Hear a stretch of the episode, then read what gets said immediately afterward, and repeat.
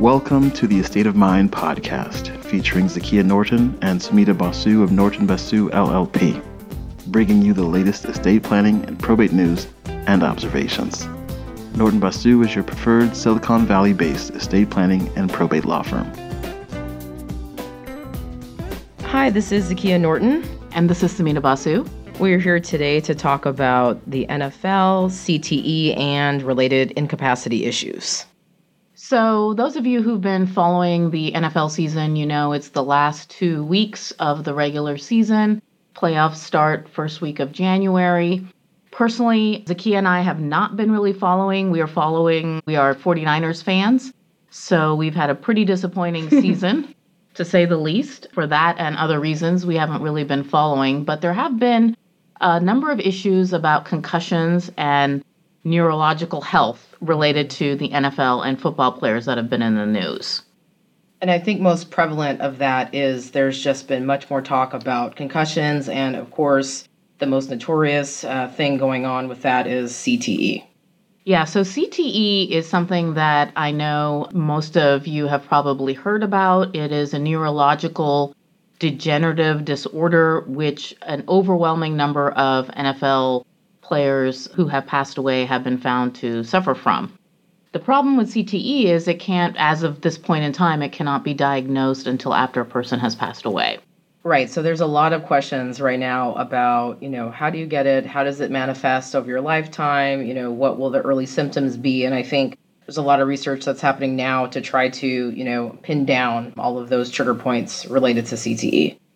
Yeah, I think they're currently, you know, just as an aside, they're working on both blood tests and imaging tests that would allow uh, medical professionals to diagnose CTE in somebody who's living. There have been a number of high profile football players, stars actually in the NFL, who have stated that they would like to, once those tests are up and verified, they would like to have those tests. They want to know if they have it. And I think that's a good change that signals a high amount of awareness in the league of what CTE is and what it can do. But it brings up some very interesting questions in terms of how to plan for a potential incapacity. Right, because I'm sure all of you were thinking, okay, that's great, CTE, but what does this have to do with estate planning? So, to answer that question, what it has to do is a lot of people associate estate planning with something that you do to plan for your death. Um, and a lot of people don't think about the many ways and advantages that having an estate plan can help you plan for different things that may happen during your lifetime.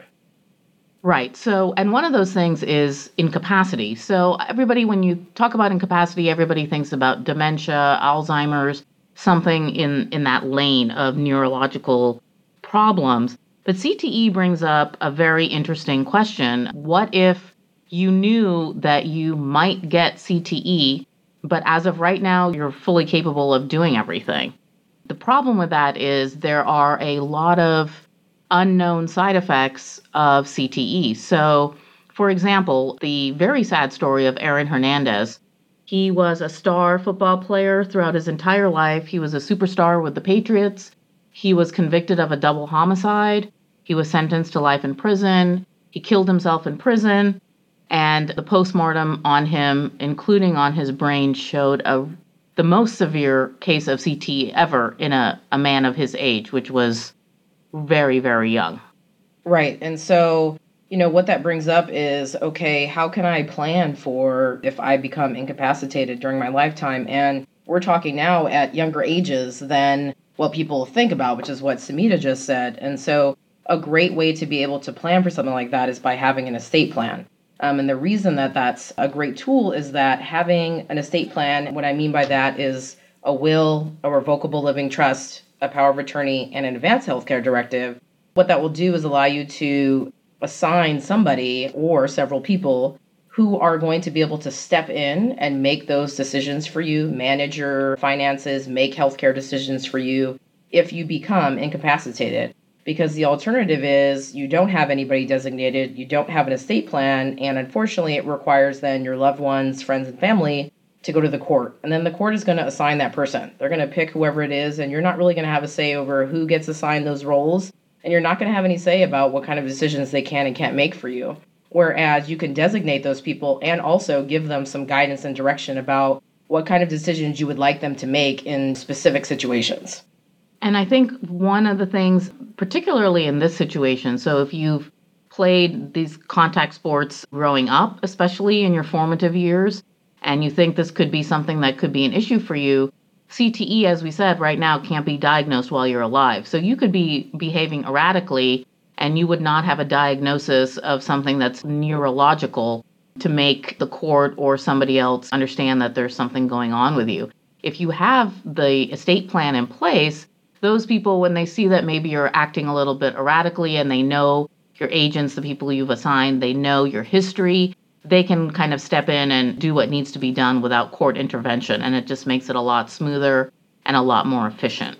Agreed. And I think with the prevalence of all of the advances that are being made in research in this area, plus with all the DNA testing and things like that that are happening, we're going to have a lot more information about what diseases um, or ailments we might be predisposed to have. And so here's an opportunity now to say, okay, there's XYZ percentage that I might get this thing. Let me make sure that I have everything structured and set up in place just in case this happens. And so you're not kind of caught trying to scramble and figure this out when you're up against something, or worst case scenario, it's too late. And now we're in court and we're in an expensive, you know, lengthy process that your friends and family have to go through.